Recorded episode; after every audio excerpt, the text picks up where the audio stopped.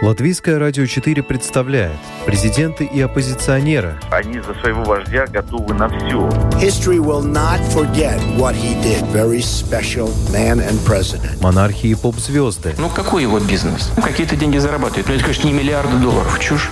Новые герои и знакомые и незнакомцы. Вообще непонятно, что это за кандидатура. Личности и события мирового масштаба в программе «Мир в профиль».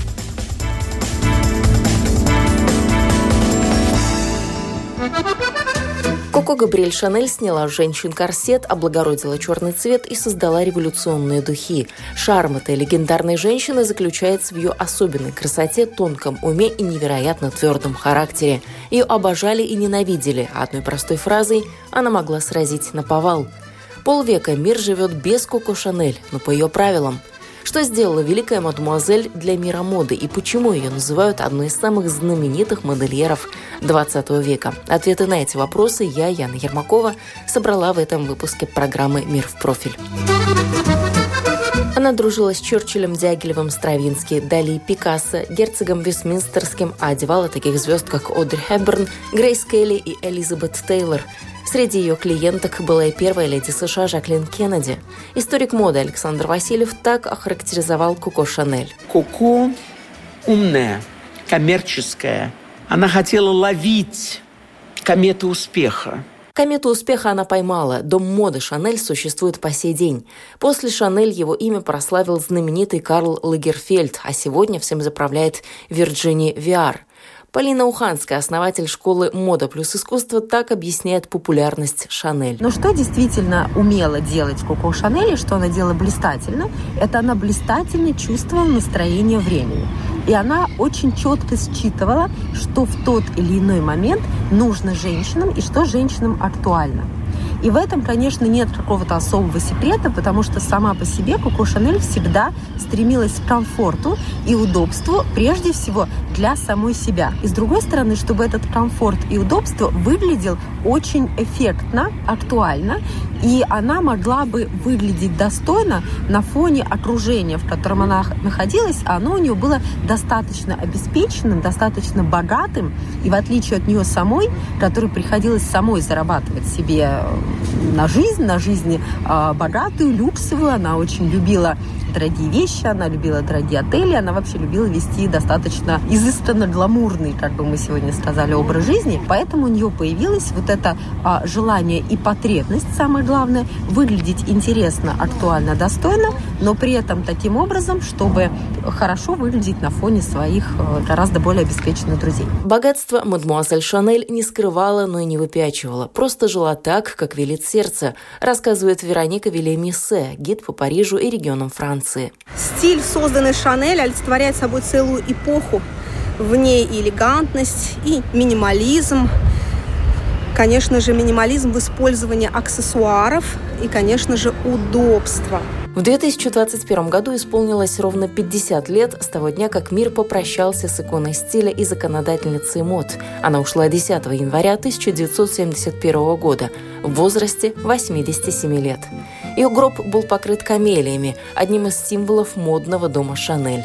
Легенду французской моды похоронили в швейцарской Лозанне. Со Швейцарией Шанель связывала многое. В начале Второй мировой войны Шанель закрыла свой модный дом и уехала на берег Женевского озера, где она жила целых 15 лет на доходы от продажи своих духов «Шанель номер 5». Так говорилось в официальном некрологе французского новостного агентства – Пять лет назад открылись архивные документы того времени, и они представляют Шанель агентом нацистов. Ее имя встречается в досье знаменитостей, которых спецслужбы считали подозрительными. В годы войны любовником Коко был барон Ганс Гюнтер фон Диклаге, аташе посольства Германии, управлявший отделом пропаганды. Впрочем, Шанель могла этого и не знать, что разведка зарегистрировала ее в качестве агента – комментирует Андрей Войтович, корреспондент РФИ. Мадемуазель Шанель э, всего лишь помогала нацистам. У нее было много связей в Испании, она вращалась во влиятельных кругах в Англии, но шпионка ее все же назвать нельзя, потому что она не собирала информацию, она не делала фотографий. И когда война завершилась, Шанель бежала в Швейцарию, она смогла избежать суда за коллаборационизм. За нее заступился сам Черчилль, а некоторые даже полагают, что здесь не обошлось и без помощи британской королевской семьи. Тем не менее, и сама Шанель э, при жизни всегда отрицала свои связи с нацистами и, как мы все знаем, говорила, мне плевать, что вы думаете обо мне, я вообще не думаю о вас. Слова Шанель разлетались на цитаты моментально, чего бы это ни касалось, а говорила она чаще о моде и о женщинах. Хочется вспомнить несколько фраз, Коко Шанель знаменитый, да. У вас не будет второго шанса, чтобы произвести первое впечатление. Или если женщина хорошо обута, значит она хорошо одета. А, или же еще была фраза такая, вам понравилась женщина, но вы не помните, в чем она была одета, значит она была одета просто идеально. Или же а, не всякая женщина рождается красивой, но если она не стала такой к 30 годам, она просто глупа. Однажды в гости к Шанель зашла ее хорошая знакомая художница Марион Пике и привела с собой дочь Джеффи. Девочка стеснялась платья, в котором пришла, оно ей не нравилось. Она также стеснялась говорить по-французски, и хоть семья вращалась в высшем свете, Джеффи считала себя гадким утенком. В гостях у Шанель ей тоже было неуютно.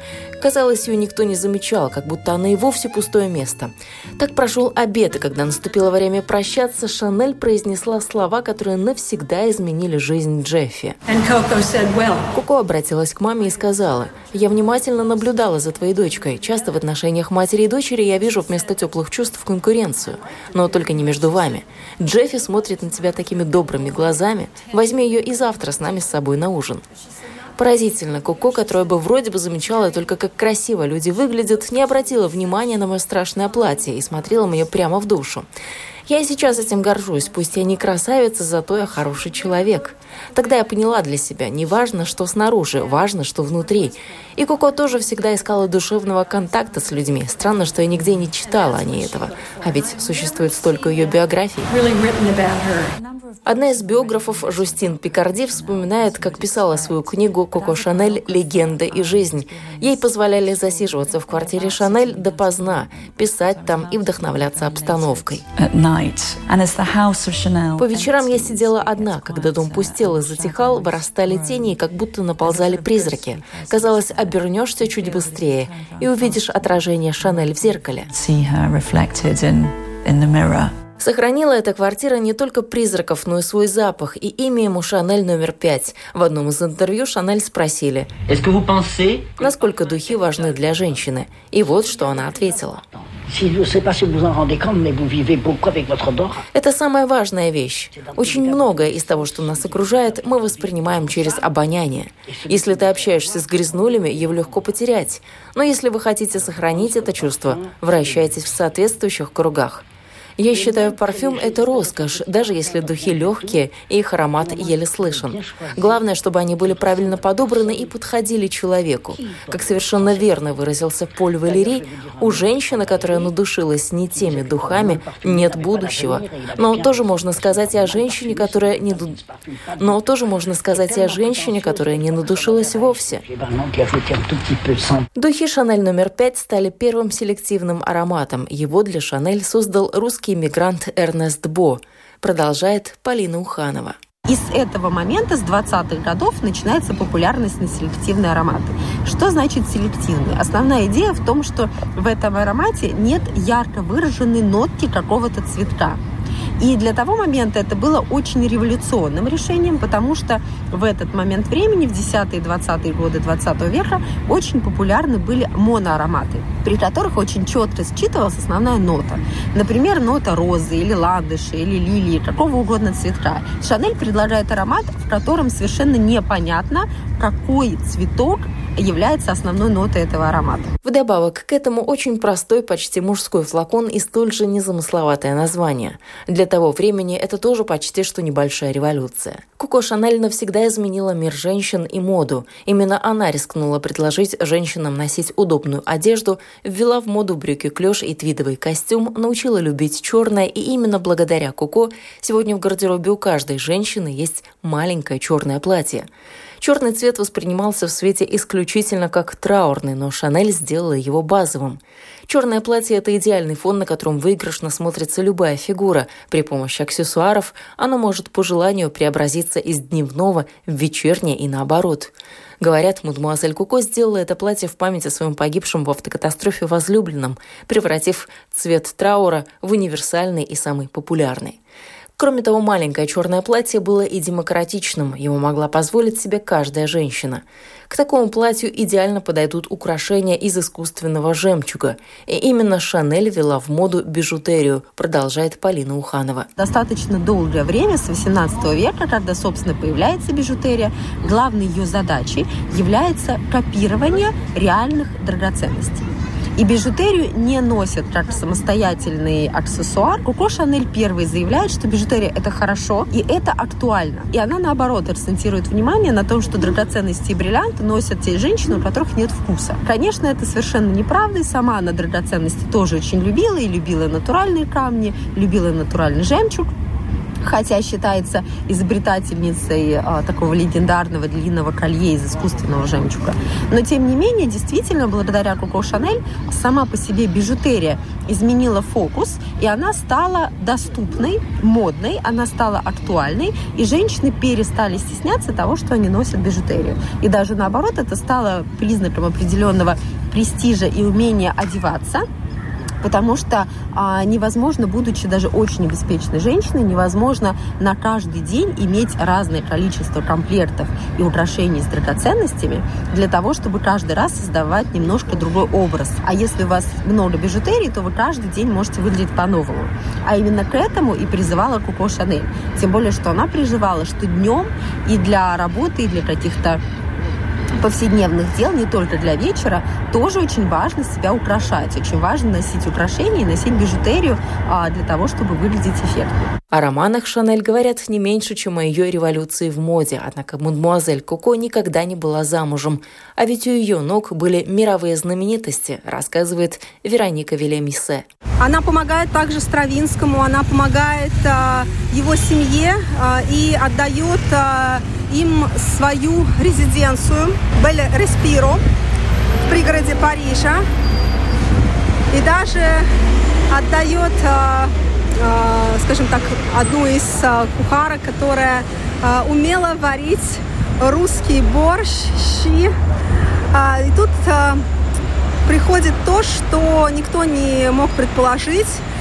Стравинский объясняется в любви Коко Шанель. Когда гений влюблен, он начинает творить еще больше. А вот жена Стравинского была не очень рада, она очень переживала и даже вызвала на разговор Коко э, уточнить, есть ли у нее вообще отношения со Стравинским. На что Коко сказала, Катрин, у вас есть муж и дети, а у меня только работа и любовники. Конечно, ответила она это с едва заметной улыбкой на лице.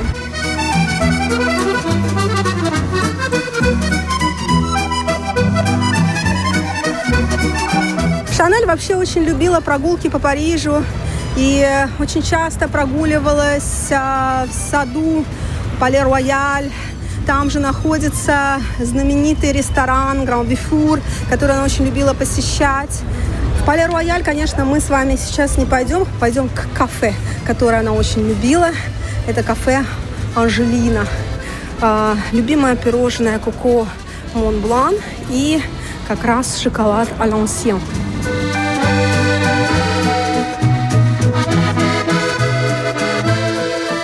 Коко обожала шампанское, горячий шоколад, сыр и крекеры. Каждый день она старалась есть икру и пить красное вино, чтобы оставаться молодой и красивой.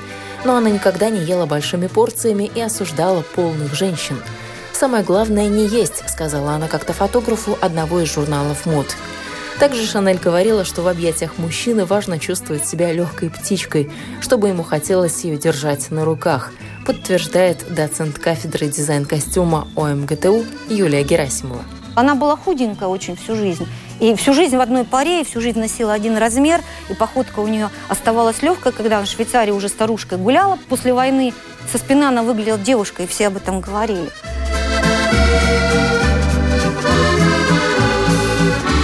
«Если вы родились без крыльев, не старайтесь помешать им вырасти», — говорила Шанель, и всю жизнь сама этому следовала.